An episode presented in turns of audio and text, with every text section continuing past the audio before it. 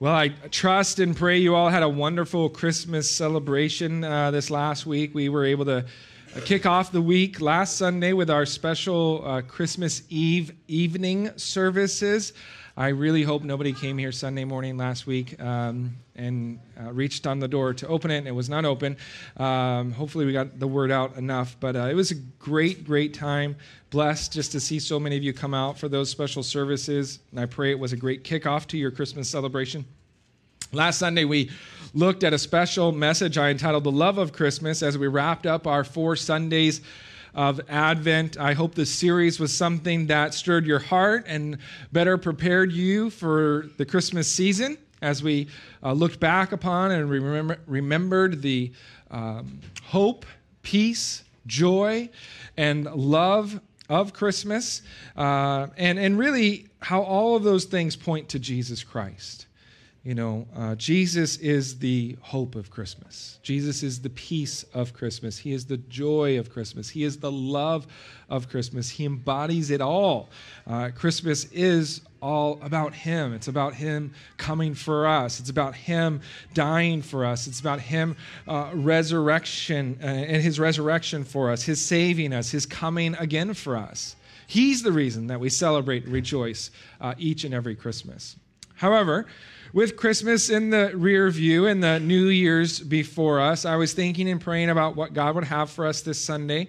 Uh, New Year's uh, is an important time of the year, and I thought, do I do a special message? I don't know. And I actually, I was kind of more inclined just because I like the idea. Normally, when we start a new book, uh, we do a lot of introductory type things. We look at the who, what, when, where, why of the book. And it's usually a little bit shorter. Uh, we just get into the introduction of it. And I thought, man, next week is, is communion. It would be better to have a shorter message with communion and match it up together. And so I thought, you know what? Let's just, we're going to do another special message. We will get to Second Timothy, I promise. Um, but I just felt impressed that we would do something a little different this morning. So, you know, New Year's, as I mentioned, is an important time of the year. It's a time where a lot of people like to ponder the year that's passed and then look forward to the year that's to come. A lot of people during this time of year consider different things they want to do uh, with the new year. Uh, it is obviously just another day, but for many, it's seen as an opportunity for a fresh start an opportunity to make changes, to make better choices, to make plans for making the next year better than the year that just passed they will look to the new year uh, and take an evaluation of their life, oftentimes, and, and, consider different areas they may want to improve upon, or perhaps simply uh, do new things. You know, explore new adventures and do new and or different things than what they normally would do. Many people make what we call New Year's resolutions, uh, commitments of some kind for the new year to improve themselves.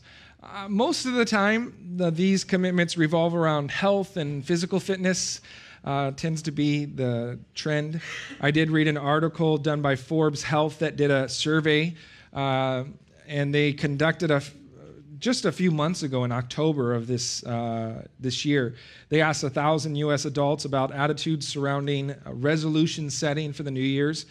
The poll found that 62% of the people feel pressured to set a New Year's resolution. I don't want to pressure anybody uh, this morning, but you know, if the Spirit lead and guide and prompts your heart to do things, then that's great. Um, it's interesting, they did find that women feel slightly more pressured to set a resolution than men. Women come in at 64%, while men only at 60%. I thought, I guess some men just don't really care all that much. Uh, and first service was like, yeah, we don't care. But, um, you know, the people surveyed, they were asked to identify some of their top resolutions. Respondents were allowed to pick more than one resolution if they so chose to. Uh, the overall top spot for New Year's resolutions was improving physical fitness. Okay, 48% of the people surveyed said that this was a top priority for them. Not too far behind that was mental health improvement at 36%. Above that, 38% was improved finances. And then rounding out the top five were weight loss at 34% and improved diet at 32%. Uh, it seems that the biggest priorities for most Americans surveyed revolved around better health and better finances. Um, and this is probably not a shock to most of us. Right? We place a, a big emphasis upon success in our culture. And success in, in American culture and much of the rest of the world as well often revolves around two things health and wealth. And um, I actually was looking at uh, some of the old polls that this. Uh, company put out uh, and found that over 10 years ago, in 2012, the top spot among a similar survey was also physical fitness. Uh, oh, wow, you know, 10, 12 years later, it's still the same. Um, and then I looked even further back, 10 years before that, back in 2002, the number one New Year's resolution was uh, to lose weight. I thought, oh, pretty, pretty much the same thing. Uh, and so some things never really change. You know, the new year seems to be the time when people look to make those commitments to eat better, to work out more regularly, and get rid of some of that extra weight we tend to put on during the holiday season. They want to feel good, they want to look good. And listen, uh, you know, people want to earn more money, and so they can buy more things and do more things and keep up with what the rest of the world is focusing upon. Okay? And, and you guys, I want to be careful. There, there's nothing wrong with you know committing to getting healthy or, or even looking to earn some more money or to better your financial standing. Um, but to me, I think the question begs itself is what about our spiritual health? And, and what about our spiritual priorities? right when we were in 1 timothy we came across 1 timothy chapter 4 verse 8 and this is what 1 timothy 4 8 states for bodily exercise profits a little okay just just a little but godliness is profitable for all things. Okay? What sort of emphasis are we going to be placing upon our spiritual goals as we continue to grow in our walk with the Lord? What sort of things should we be looking to shoot for? What does success look like in our spiritual walk? What are we, as the church of God, supposed to be doing? Okay? What are some resolutions we can make regarding our spiritual well being? This morning, we're going to be doing a, a, one more special, special message before we get back to our verse by verse study through the New Testament. Next week, Lord willing, we will begin a new book with a new year as we look to start the book of Second Timothy. But for today, we're going to be in the book of Acts. Okay, the book of Acts. You know, whenever I think about what we should be doing as a church, you know, things we should be emphasizing and prioritizing, I am always drawn back to the book of Acts. In the book of Acts, we see the birth of the church. Okay, and even though we see that the church went through some growing pains and some difficulties, God was at work in the first century church, molding and shaping his people into what he wanted them to be as a church. The first century church was a healthy church. It was a spirit filled church. They were growing both spiritually and physically. Okay? And it serves as a good example for us to learn from and to model ourselves after. Some of the activities and practices that were vital for the church then are still vitally important for us as well. Some things don't ever change. Good principles and practices never really go out of style. They may look a little different from age to age and from culture to culture, but the biblical principles and disciplines of the first century church are still just as important today as they were some 2,000 years ago. And so, if you haven't done so already, go ahead, open up your Bibles to the book of Acts, chapter 2. Okay, Acts chapter 2. Our text this morning is going to be Acts chapter 2, verses 42 through 47. And the title of our message is going to be Spiritual Resolutions. Okay, spiritual resolutions. Once you're there in Acts 2, I'm going to kindly ask you to rise to your feet in honor of God and His holy word. I'm going to read through our text from my Bible. I'm reading from the New King James Version of the Bible. I want to encourage you guys, do your best to follow along in your own Bible as I read from mine. Dr. Luke, who is the writer, the author of the book of Acts, he's a, historian, a fellow missionary with Paul. He writes the following in Acts chapter 2, verse 42. And they, referring to the church, and they continued steadfastly in the apostles' doctrine and fellowship, in the breaking of bread, and in prayers. Then fear came upon every soul and many wonders and signs were done through the apostles. Now all who believed were together and had all things in common, and sold their possessions and goods and divided them among all as anyone had need. So, continuing daily with one accord in the temple and breaking bread from house to house, they ate their food with gladness and simplicity of heart, praising God and having favor with all the people. And the Lord added to the church daily those who were being saved. Let's pray. Father, we thank you so much for this morning, the opportunity that we have to gather on this final day of the year to worship you, to praise you, to thank you, Lord, for this year past Lord, I'm sure it has been filled with difficulties and triumphs. But Lord, what we know most of all is that it's been filled with you being with us every step of the way. And so, Lord, we praise you for that. And Lord, we ask that you would be with us as we look to wrap up this year and look to the new year. I pray that you would lead and guide us through this time of study. And it's in Jesus' name we ask. Amen. Amen. You may have a seat.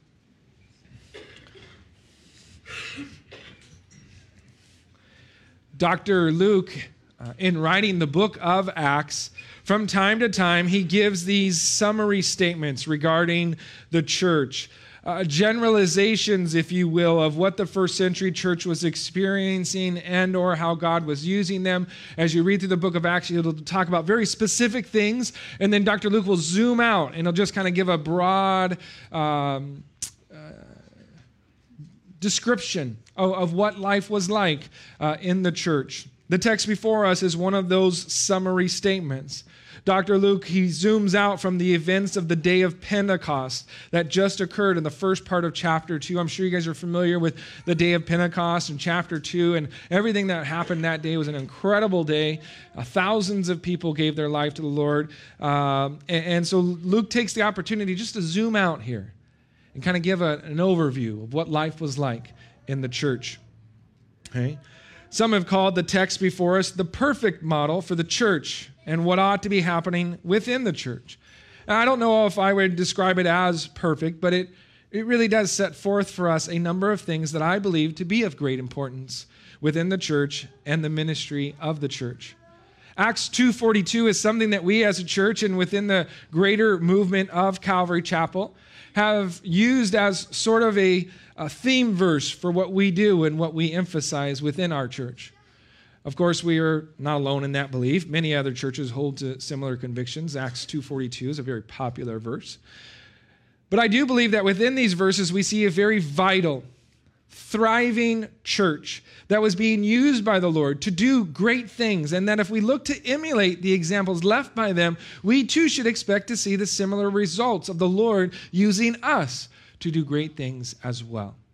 And so let's dive in. We're going to look to glean from the example that was left to us by the first century church and see how we may put into action these things as we look to the new year and new opportunities to grow and to mature in our walk with Jesus. Acts 2:42 again says and they continued steadfastly in the apostles' doctrine and fellowship in the breaking of bread and in prayers.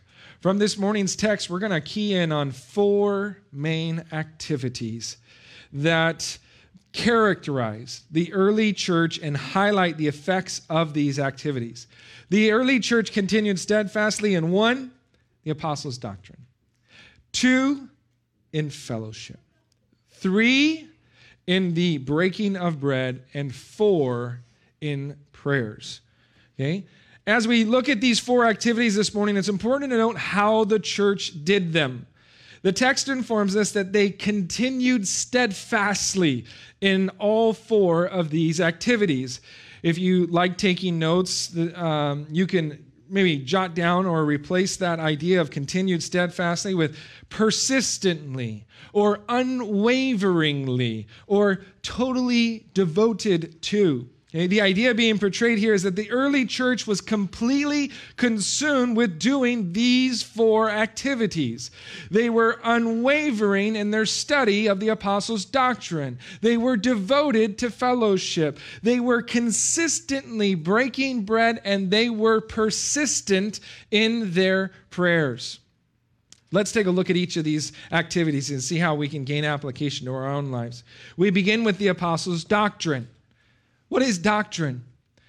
Well, doctrine, defined by Merriam Webster, is something that's taught, usually a principle or position or the body of principles in a branch of knowledge or system of belief. Biblical doctrine is a body of beliefs centered on the Bible's details concerning God and Christ and humankind and the church.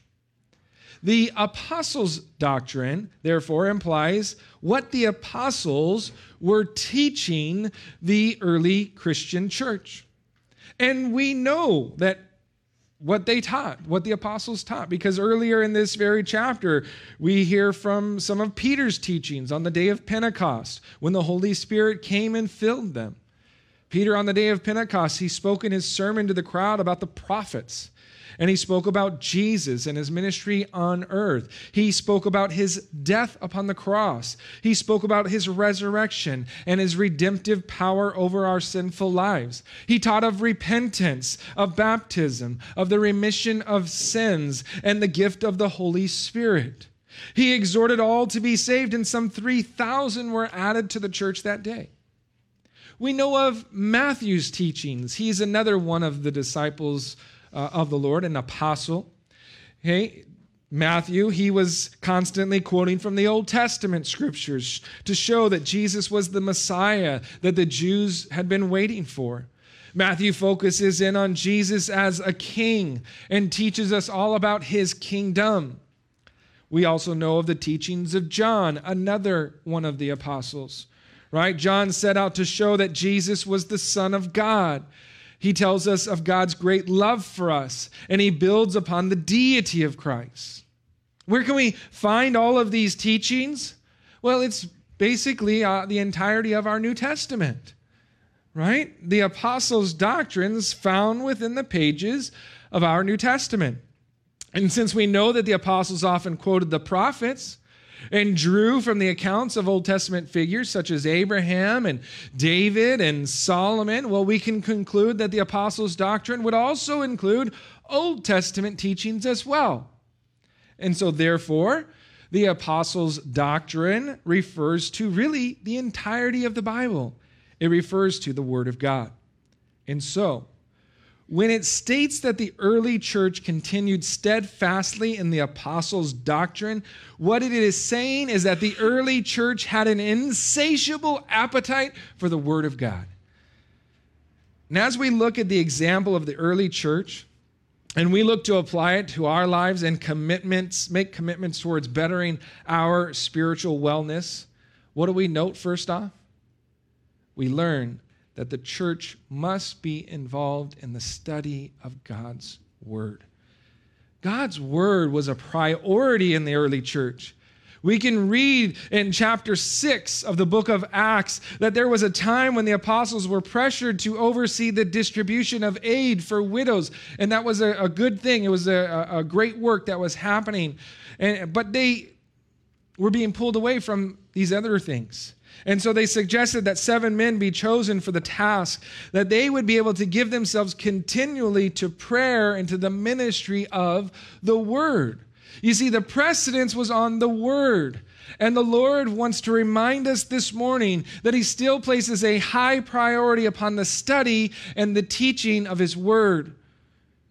Here at Calvary Chapel, we try to place a high emphasis upon the teaching of God's Word. That's why we go through the Bible systematically, book by book, chapter by chapter, verse by verse. I hope you know that my heart's desire is that one day I will be able to stand before you, the body of Christ, and before the Lord Himself and declare, as Paul did, that I have not shunned to declare to you the whole counsel of God. Okay? I want to be able to teach from the very beginning all the way to the very end and be able to say, hey, we went through the Bible. Okay? And we did not shun to declare every single bit of it to you. Now, I know that you won't be here for all of it, okay? Because most of you are only here for a couple years at a time, okay? But that's my desire, okay? It's going to take time, but it is a desire and a task that I take very seriously. We place a very big emphasis upon teaching God's word. As a church, and as believers, we need to be those who can rightly divide the word of truth. Remember, you guys, that the church is not a building, the church is you and I. We are the body of Christ. As a church, we must place a high emphasis upon the study and teaching of God's word. As we continue as a church, this must always be at the forefront of what we are doing. And if we want to grow this year spiritually, listen, I think the first place to turn to is committing to being in God's Word. Listen, you guys, New Year's Day is tomorrow, okay? And there are so many wonderful resources out there for getting into the Word, okay? There are apps that you can download that will walk you through the pages of Scripture. It'll give you a daily reminder every single day. Read through the Bible in a year, and every single day it'll give you a portion that you need to read or go through. And you might think, well, that's maybe too much. Well, they can you can modify them. Okay, you could say, I want to read through the New Testament in a year. You can modify it however you want. It'll send you reminders however you want. You want to read five days a week instead of seven days a week because you want the weekends out. You can modify it. It's amazing how you could do these things. Okay, please, please commit to getting into God's word. Okay? Make that a New Year's resolution. Okay? Most people don't stick to their New Year's resolution, but make this one one that you stick to. Get into the word. If you don't know about some of the resources, you need help, come talk to me. I can give you all sorts of suggestions, great things that uh, you can use, tools to help you in committing your uh, new year to getting into the word of God. Well, not only was the early church unwavering in their study of the apostles' doctrine, but they were also devoted to fellowship. The word here for fellowship is koinonia. The word means an intimate sharing of oneself with another. It's used 20 times in the New Testament. It's translated as fellowship more often than not, but it's also translated a few other words that help kind of shed light on the fullness of this word. It's translated as the word communion in 2 Corinthians 6:14 when Paul asks what communion has light with darkness. It's translated as the word contribution in Romans 15 26. For it pleased those from Macedonia and Achaia to make a certain contribution for the poor among the saints who are in Jerusalem. As well, it's translated as the word sharing uh, in 2 Corinthians 9:13, Paul wrote about giving money to the poor saints in Jerusalem again, and how the church was glorifying God because of their liberal sharing with them and all men. That word sharing is koinonia. And as we look at this, we begin to see the picture this word paints for us. It is a word that shows the care, the love, the support that we should show and have towards one another. For the early church, we read in verses 44 and 45 just how this played out in their lives. It says, Now all who believed were together and had all things in common, and sold their possessions and goods, and divided them among all as anyone had need. Now, some of you might read that and think, that, that, that sounds a little weird, you know, that sounds like communism or something. That, that, let me tell you something, you guys. That style of living was totally voluntary. It was temporary, and it was especially motivated by love. Okay? We know for sure that it was not required because of what Peter says in chapter 5 when Ananias tried to lie to the Holy Spirit. Peter said, in regard to the money he received from the selling of some of his land, while it remained, was it not your own? And after it was sold, was it not in your own control? Why have you conceived this thing in your heart? You've not lied to men, but to God. You see, the money was theirs. They didn't have to do any of those things. They didn't have to sell what they had and give to the, you know everybody else. They could do whatever they wanted with their stuff. You see, the selling and giving of material possessions was a voluntary thing. It was not required of anyone. It was a simple desire to show love and support to those who were in need. And so that's how they did it there. But the principle is true for us today as well. Okay? It's not about selling all you own and giving it all to charity, but rather the principle of genuinely caring for others, a, a sense of brotherhood amongst the body of believers. Fellowship was a vital part of the early church. To remove it would have been disastrous for the life of the church, and the same is true today. You know, we got a little bit of a glimpse of what that was like when COVID hit, and it was awful okay? There was a short season where we had to do church virtually. We were not allowed to meet in person. And man, I do not ever want to go back to that. It was not good at all. It was not good for the church. It was not good for anyone. Okay? It was not good for the church not to be able to meet together and fellowship with one another. You know, unfortunately, some got used to virtual church and thought they could just stay at home and, and stream services. Even when COVID was passed, the restrictions were removed. People think they don't need to go to church to be a Christian. You know, it's just better and it's it's easier for us. It's more convenient for us. We just stream service, we just listen to a podcast or something. But you guys, you're wrong. Okay? If you think that way, you're wrong. Fellowship is needed. Okay, we stream our services because we have people that cannot come here. They live in Ehime. They live in other parts of the world, the Philippines. We have people that can't come here. Okay, please do not sit at home right over here, okay, and stream service when you can come here. Okay, you need fellowship. You need to gather together. And I agree that going to church is not a prerequisite for salvation. But I also know that without the body of Christ to be there to support, encourage, and love an individual, they will in turn find themselves in a lot of struggles. And they most often will end up falling away. They will not grow closer with the Lord, they will drift. Hebrews 10:25 states that we should not forsake the assembling of ourselves together as is in the manner of some but to exhort one another and so much more as you see the day approaching. The body is here to exhort to encourage, to edify. Why would anyone not want to have that kind of care and love for them? We see here that the second practice of the early church was to be involved in fellowship.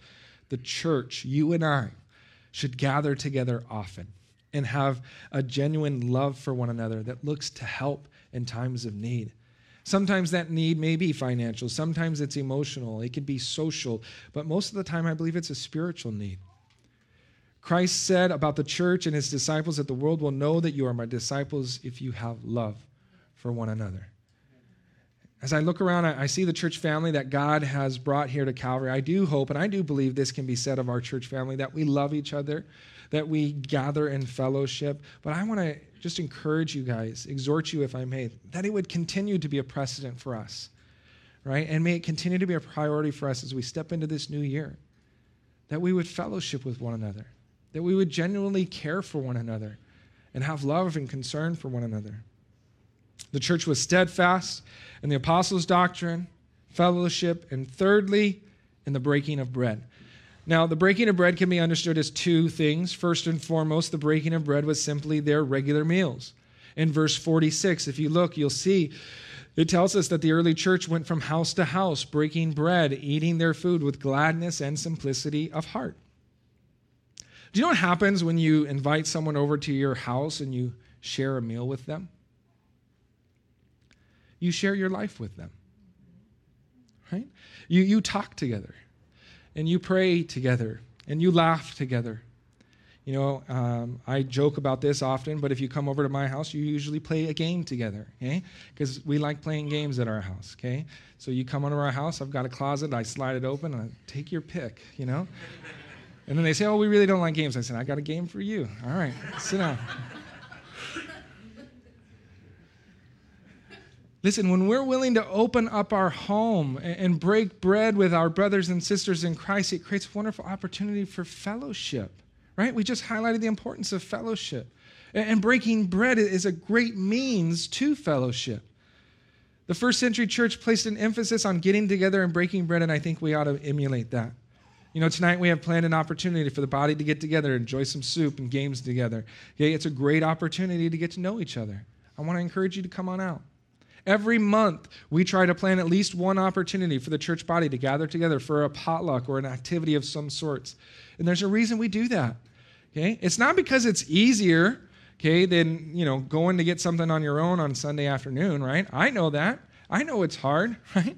My wife comes two services, and so it's like I got to think of something I'm going to bring to potluck, and it's got to sit at the church for three hours before we make it. It's going to be cold, or else I got to run home after service and get it. And it's hard, right? It's so much easier. We just walk across the street to Sonia's and get some curry, right? But we do it for a reason. It's hard. It's challenging, but it's worth it. Okay. Jokingly, some in the past have referred to Calvary Chapel as Calorie Chapel uh, because we like to get together and eat so much. And you know what, you guys? I'm okay with that, okay? You want to call us Calorie Chapel? Go for it, all right? I think it's important that we break bread together. As I mentioned, it's a great means to fellowship. And so our calendar will continue to highlight opportunities for us to gather together, to break bread, to share life the body. In February, okay, be on the lookout. We're going to be launching another Open Hearts, Open Homes ministry event. If you haven't been here for one of those, it's an event. Um, it's an opportunity for you to open up your home and welcome some people from church over to your house to enjoy a meal together. You, we're going to give you a couple dates. You sign up whether you want to be a host or a guest, and then we basically gather them together. We mix match them and say, okay, contact the host family and say, hey, these are the people that want to come to your house. You're going to open it up. You create a main meal. They bring some side dishes. It just becomes an opportunity to do life. You know, when those things come out, uh, I want to encourage you guys sign up for that. Okay, it's going to be in February. Okay. When the early church gathered together for meals, they were often called agape feasts or love feasts.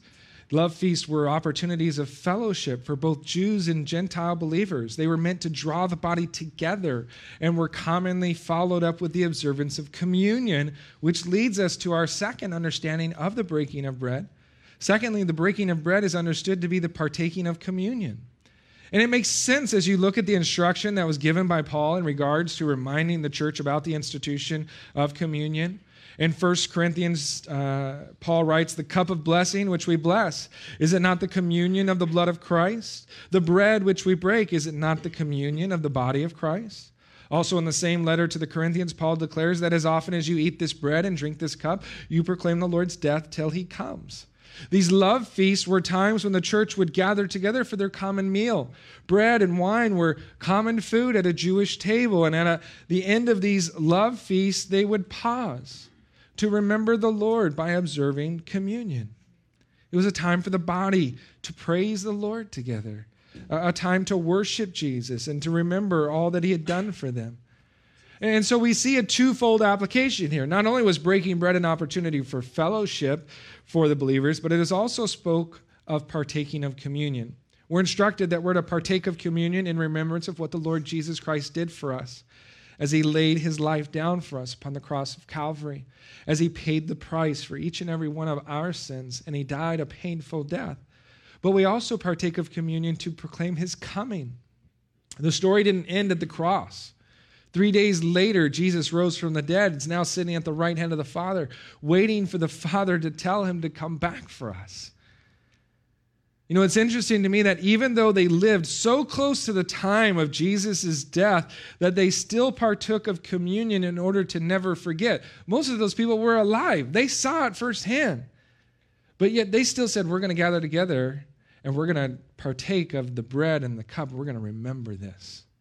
We're not going to allow ourselves to forget this. And if the first century church that was there, that lived it and saw it, made it a priority to remember, Okay? I think us as the 21st century, we need to make that same kind of priority to remember what Christ has done for us. The early church was constantly in remembrance of what Christ did for them. Today, as a church and as individuals, we need to constantly remind ourselves of the work of the cross, of His grace that was poured out for us. And we ought to live a life that's expectant of His return. That's part of taking communion as well, is remembering He's coming back for us. Amen? Amen. Moving on, we note that lastly, the church was persistent in prayer. Prayer is our lifeline to the Lord. It is how we speak to our Creator, our Savior, our God. Prayer may have been the fourth and last thing mentioned in the practice of the church, but it wasn't fourth in priority. Remember earlier in the story of Acts chapter 6, right? The apostles didn't think it was best to have themselves waiting on tables so that they could give themselves continually to prayer and to the ministry of the word. Prayer was a top priority in the early church. Prayer and the word. And it's interesting, interesting to me that prayer and the word were the most important things in the church. It's interesting because prayer and the word are the best means of communication we have with the Lord. It really is beautiful if you think about it. The way the Lord has set it up. He's given us His written word, His will for our lives. He speaks most often through His word. And how do we respond to Him? Through prayer. Right? May I suggest to you that the reason the word and prayer had top priority within the early church is because they understood that this is how the Lord was going to continue their relationship with Him. You see, communication is one of, if not the most important things in relationships. A healthy relationship is one that's filled with open and honest communication. That goes for our relationships with our spouses, that goes for our relationships with our family, with our friends, and most definitely with our Lord. A man or woman who's faithful to God's word and to prayer is a man or woman that the Lord's doing great things in. If you want to have a strong relationship with the Lord, if you're looking to this new year and you think, yeah, I want to make some resolutions, some commitments, just to bettering my walk with the Lord, okay? Pray and get into the Word, okay? Communicate with the Lord. Spend some time with Him to hear from Him.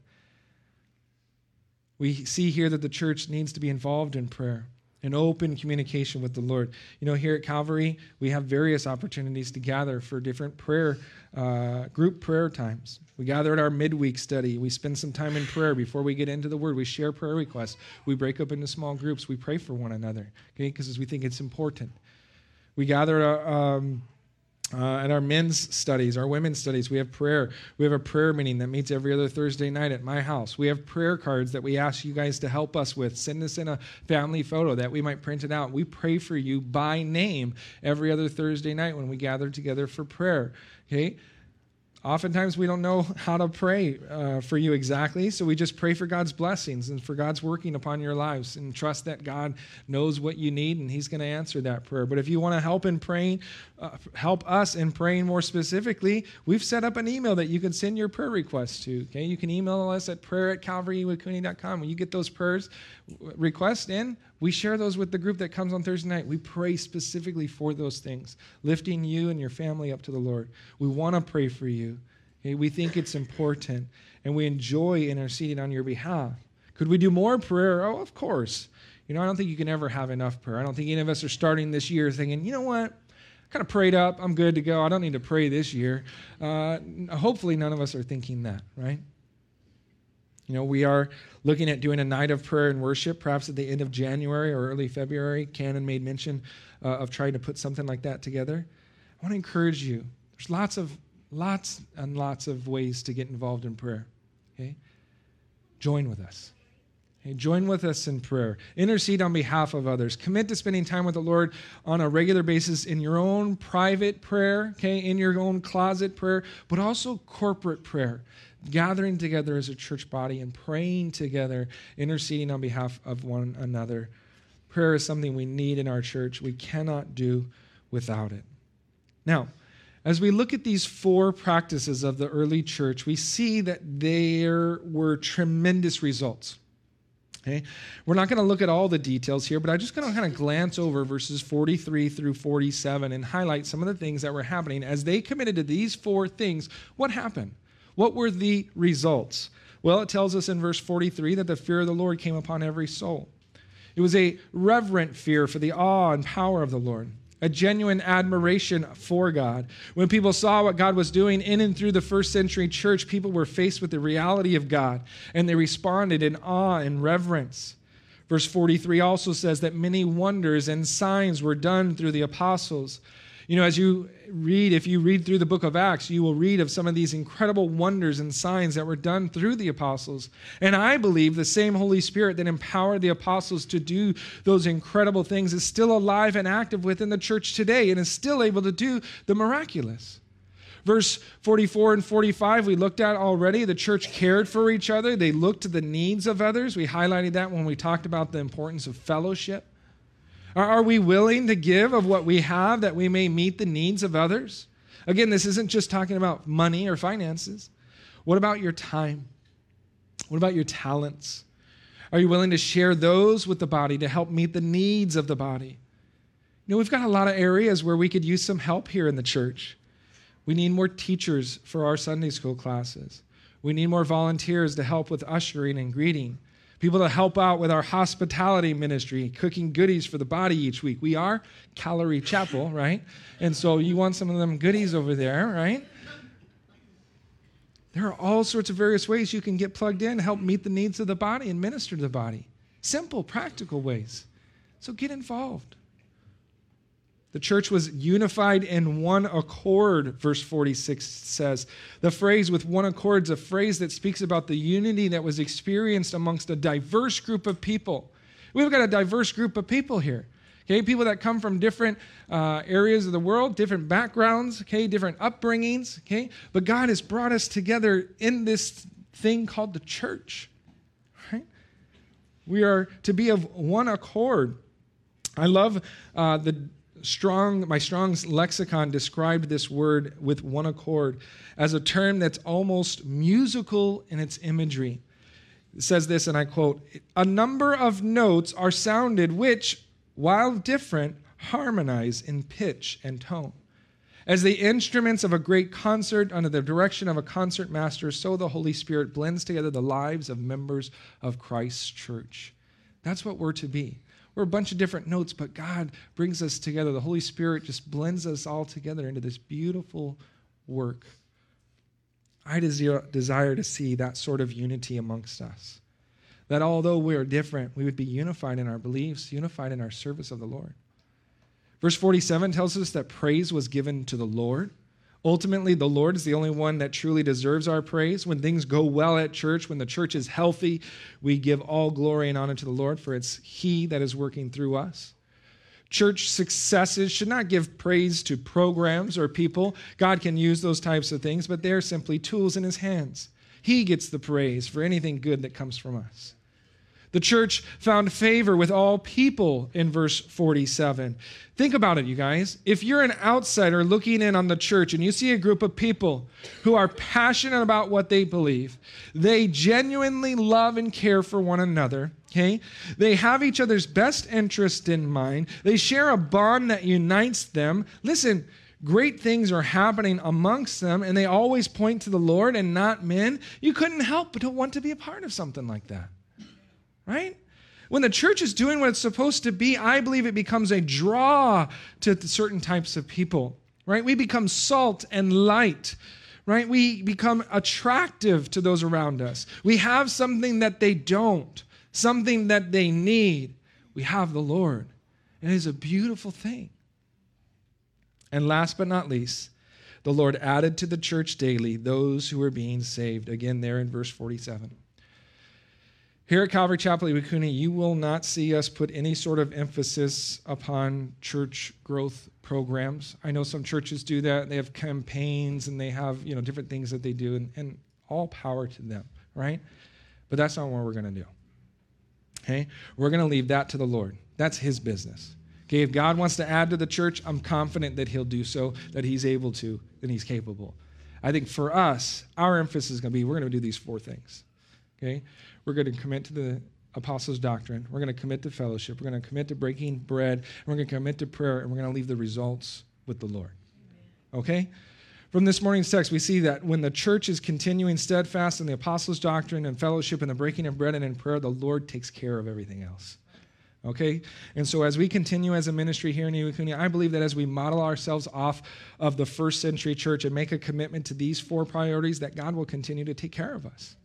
Okay, he will continue to lead us. He will continue to guide us. He will continue to provide for us. He will take care of everything. I believe that, and I hope that you do too. Amen. Amen. Let's pray. Father, we thank you so much for your word.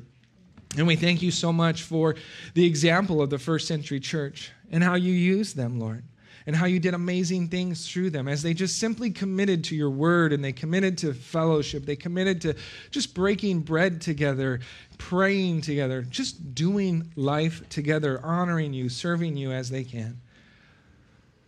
Lord, amazing things happen. Lord, and I trust and believe that you still want to do amazing things because you're an amazing God. And so, Lord, I pray that you would lead us and guide us as we look to this new year. Lord, I pray that these might be things that we commit to in our own personal walk, that we would commit to as a church to get into your word, to pray, to love one another, care for one another,